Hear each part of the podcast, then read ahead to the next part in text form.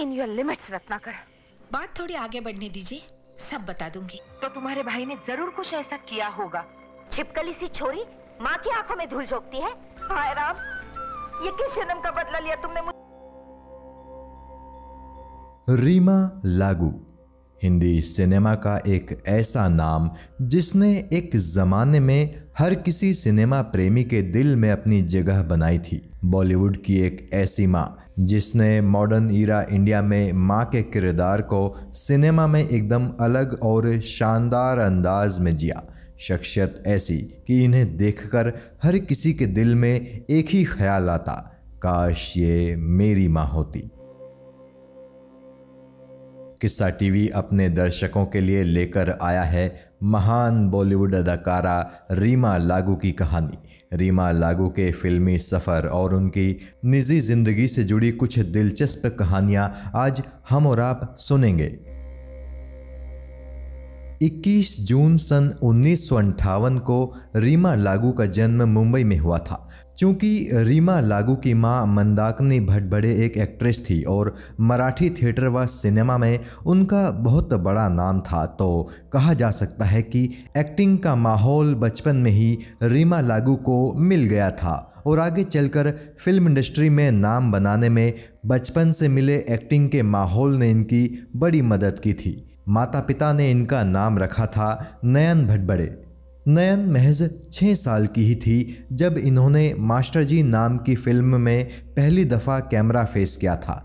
मराठी भाषा में बनी इस फ़िल्म में नयन भटबड़े चाइल्ड आर्टिस्ट की हैसियत से नज़र आई थी और नयन ने काफ़ी बढ़िया काम भी किया था। बाद में कुछ और फ़िल्मों में भी नयन ने एज अ चाइल्ड आर्टिस्ट काम किया था। इत्तेफाक से ये सभी फ़िल्में मराठी भाषा की ही फ़िल्में थी। यहाँ ध्यान देने वाली बात यह है कि एक्टिंग में करियर बनाने के साथ साथ नयन ने अपनी पढ़ाई लिखाई भी जमकर की थी। बतौर चाइल्ड आर्टिस्ट, कुछ मराठी फ़िल्मों में काम करने के बाद नयन ने कुछ सालों के लिए फ़िल्मों से ब्रेक लिया और अपना पूरा ध्यान पढ़ाई पर लगाया। हालाँकि इस दौरान नयन भटबड़े ने थिएटर करना नहीं छोड़ा था। एमए की डिग्री हासिल करने के बाद नयन ने यूनियन बैंक की मुंबई की एक ब्रांच में नौकरी करना शुरू कर दिया। नौकरी के साथ साथ ही नयन ने थिएटर करना भी जारी रखा। इत्तेफाक से इसी बैंक में नयन भटबड़े की मुलाकात उस शख्स से हुई जिससे इन्हें इश्क हुआ और फिर उस शख्स से नयन ने शादी भी की। इस शादी के बाद ही नयन भटबड़े बन गई रीमा लागू। नयन की ब्रांच में ही विवेक लागू भी जॉब करते थे।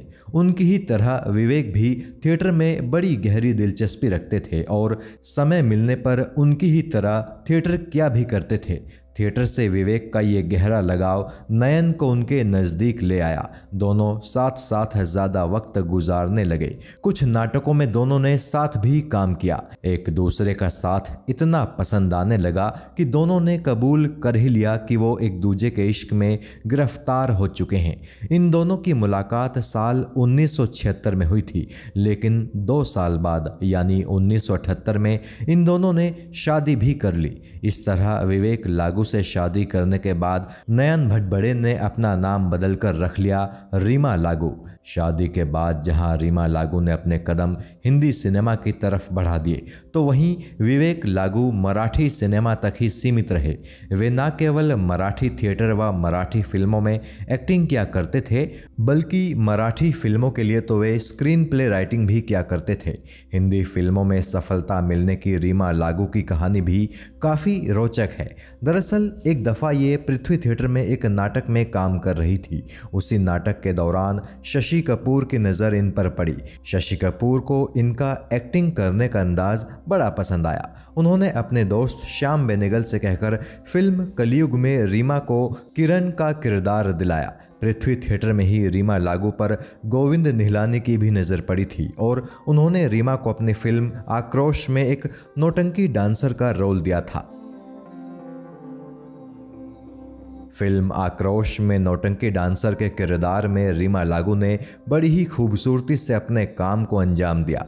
एक गाने पर इनकी डांस परफॉर्मेंस की खूब तारीफ़ हुई थी।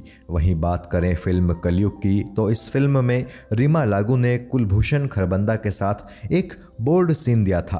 शुरू में रीमा को ये सीन देने में बड़ी ही दुविधा हो रही थी, लेकिन फिर जैसे तैसे उन्होंने इस सीन को निपटा ही दिया।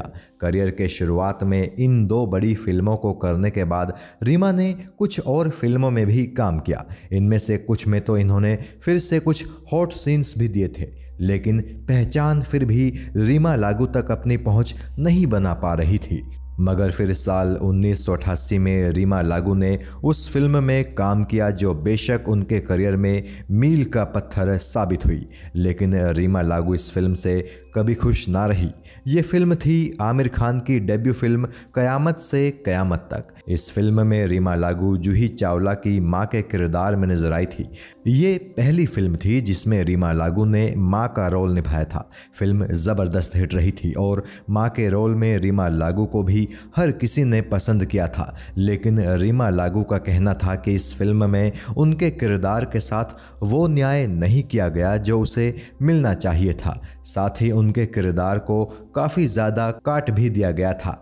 एक इंटरव्यू में रीमा लागू ने कहा था कि उन्होंने कई सीन शूट किए थे, लेकिन फ़िल्म में वो नज़र आए ही नहीं। रीमा इस फ़िल्म के बाद इतनी निराश हुई थी कि उन्होंने बॉलीवुड छोड़कर वापस मराठी फ़िल्मों का रुख कर लिया था। लेकिन फिर एक ऐसी फ़िल्म आई जिसने वापस रीमा लागू को बॉलीवुड में खींच लिया। ये फ़िल्म थी सलमान खान की लॉन्चिंग फ़िल्म मैंने प्यार किया।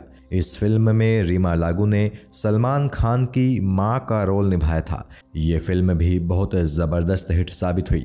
रीमा लागू ने एक बार फिर से माँ का रोल बहुत ही सशक्त तरीके से निभाया था। रीमा भी इस फ़िल्म से खुश थी। मैंने प्यार किया से बॉलीवुड पर रीमा लागू का भरोसा फिर से लौट आया। आपको जानकर हैरानी होगी कि इस फ़िल्म में सलमान खान की माँ को एकदम वास्तविक तरीके से निभाने वाली रीमा लागू असल ज़िंदगी में उनसे महज सात साल ही बड़ी थी। फ़िल्म साजन में रीमा लागू ने संजय दत्त की माँ का रोल निभाया था, जबकि असल ज़िंदगी में रीमा लागू संजय दत्त से महज एक साल ही बड़ी थी। कुल मिलाकर रीमा लागू बॉलीवुड के 90 और साल 2000 के दशक में माँ के रोल के लिए सबसे फिट एक्ट्रेस बन गई थी। साल उन्नीस सौ तिरानवे में फ़िल्म गुमराह में रीमा लागू श्रीदेवी की माँ के रोल में दिखी थी। लेकिन आपको जानकर हैरानी होगी कि श्रीदेवी उम्र में रीमा लागू से चार साल बड़ी थी। वहीं फ़िल्म श्रीमान आशिक में तो जब लोगों ने रीमा लागू को ऋषि कपूर की माँ के रोल में देखा तो वो दंग रह गए। उम्र में ऋषि कपूर रीमा लागू से छः साल बड़े थे। यानी कहा जा सकता है कि रीमा लागू अपने कैरेक्टर में इतनी गहराई से उतर जाती थी कि ये अंदाज़ा लगा पाना मुमकिन ही नहीं था कि उनकी असल उम्र क्या है। फ़िल्म हम आपके हैं कौन में, पूजा और निशा की माँ का रोल निभाने के बाद तो रीमा लागू एक तरह से अमर ही हो गई थी। ये फ़िल्म बहुत बड़ी हिट साबित हुई थी और रीमा लागू भारत के घर घर में एक आदर्श माँ के तौर पर देखी जाने लगी थी।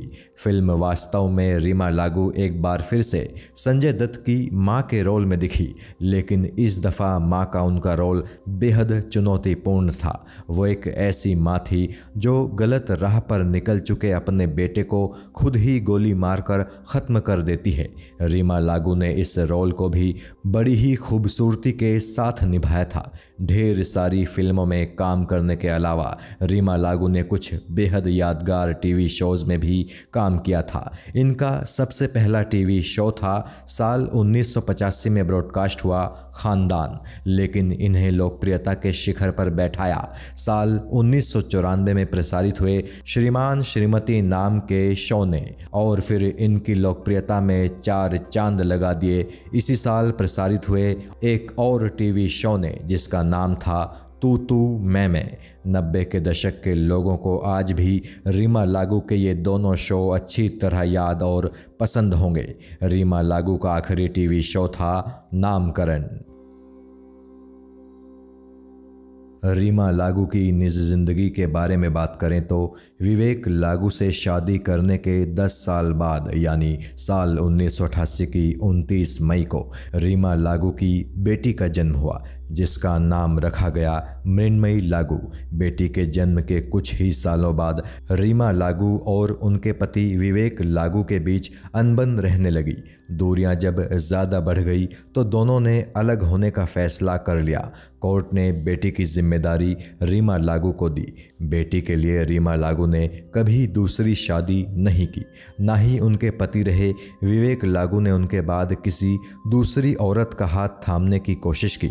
अस्सी के दशक के आखिरी सालों में अभिनेता शफी इनामदार के साथ रीमा लागू के अफेयर की खबरें ज़रूर आई थी, लेकिन इन खबरों की सच्चाई क्या है, ये कभी मालूम नहीं चल पाया। साल 2014 में रीमा लागू काफ़ी वक्त बाद एक बार फिर से अपने पूर्व पति विवेक लागू संग एक नाटक में एक्टिंग करती नज़र आई। उस नाटक का नाम था दूसरा सिलसिला। उस नाटक को देखने के बाद कई लोग तो ये सोचने लगे थे कि शायद जल्द ही रीमा लागू और विवेक लागू ये घोषणा कर देंगे कि एक बार फिर से वो दोनों साथ आ चुके हैं। लेकिन ऐसा कभी ना हुआ। रीमा लागू की बेटी मृणमयी अब काफ़ी बड़ी हो चुकी हैं। उसकी शादी भी हो चुकी है। मृणमयी कुछ मराठी फ़िल्मों में एक्टिंग कर चुकी हैं और कुछ का उन्होंने डायरेक्शन भी किया है। रीमा लागू की इमेज बॉलीवुड में कुछ ऐसी बनी थी कि उन्हें हमेशा अच्छे और शरीफ महिला के रोल ही मिलते थे। हालाँकि वो चाहती थी कि उन्हें नेगेटिव रोल्स भी ऑफ़र हों, लेकिन कोई भी डायरेक्टर या प्रोड्यूसर उन्हें नेगेटिव रोल देना ही नहीं चाहता था। साल 2010 के बाद रीमा लागू ने फ़िल्मों में काम करना कुछ कम कर दिया था। वो किसी नेगेटिव रोल की तलाश में थी। उनकी ये ख्वाहिश पूरी की महेश भट्ट ने, जो साल 2016 में नामकरण नाम का एक टीवी शो डायरेक्ट करने जा रहे थे। महेश भट्ट ने शो में रीमा लागू को दयावंती मेहता के रोल के लिए साइन किया। इस शो में दयावंती का किरदार एक निगेटिव शेड वाला किरदार था। रीमा लागू इस शो में अपने काम से बहुत खुश थी। होती भी क्यों ना? आखिर पहली दफ़ा उन्हें उनकी पसंद का किरदार जो मिला था, लेकिन रीमा लागू की यह खुशी ज़्यादा दिन ना टिक सकी। इस शो के एक एपिसोड की शूटिंग के दौरान 18 मई 2017 को रीमा लागू की तबीयत कुछ ख़राब हुई। बेटी और दामाद ने रीमा को कोकिलाबेन धीरू भाई अम्बानी हॉस्पिटल में भर्ती कराया। वहाँ मालूम चला कि रीमा लागू को एक माइल्ड हार्ट अटैक आया है। रीमा का परिवार हैरान था। रीमा को कभी भी दिल की कोई बीमारी नहीं थी, ना ही उनके परिवार में किसी और को ये बीमारी थी। अस्पताल में डॉक्टरों की निगरानी में रीमा एकदम ठीक महसूस कर रही थी। किसी को अंदाज़ा भी नहीं था कि वो दिन रीमा लागू की ज़िंदगी का आखिरी दिन होने वाला है। अचानक रात को करीब एक बजे रीमा लागू की तबीयत दोबारा और पहले से ज़्यादा ख़राब होने लगी। डॉक्टर्स ने रीमा को आईसीयू में भर्ती कर दिया। आईसीयू में ही रात को लगभग सवा तीन बजे उनसठ साल की उम्र में रीमा लागू की कार्डियक अरेस्ट के चलते मौत हो गई। रीमा लागू की मौत की खबर ने न केवल बॉलीवुड को, बल्कि सारे देश को स्तब्ध कर दिया। हर कोई रीमा लागू के इतनी जल्दी और यूँ अचानक दुनिया से चले जाने से दंग और परेशान था, लेकिन सच वही था। हिंदी सिनेमा की सबसे प्यारी और शानदार माओ में से एक रीमा लागू इस दुनिया से जा चुकी थी। रीमा लागू का अचानक दुनिया से चले जाना बहुत लोगों के लिए एक सदमा साबित हुआ था। आम लोग ही नहीं, कई फिल्मी सितारे भी रीमा लागू की मौत से बहुत दुखी हुए थे। रीमा लागू जैसी शानदार अदाकारा की जगह कभी कोई नहीं ले सकेगा। किस्सा टीवी रीमा लागू को नमन करता है और हिंदी सिनेमा में उनके योगदान के लिए उन्हें सैल्यूट करता है। जय हिंद। मगर तुमने मेरी एक न सुनी। मैं तो कहती हूँ आज जो कुछ भी हुआ उसके जिम्मेदार आप हैं। तुम्हारी माँ को अपने हक से ज़्यादा अपने पति की इज़्ज़त कहीं ज़्यादा प्यारी है। अरे पिंड तो मेरी बेटी का छूटेगा तेरे घर के भूत से। शुक्र है भगवान का। बात घर के घर में तो रह गई।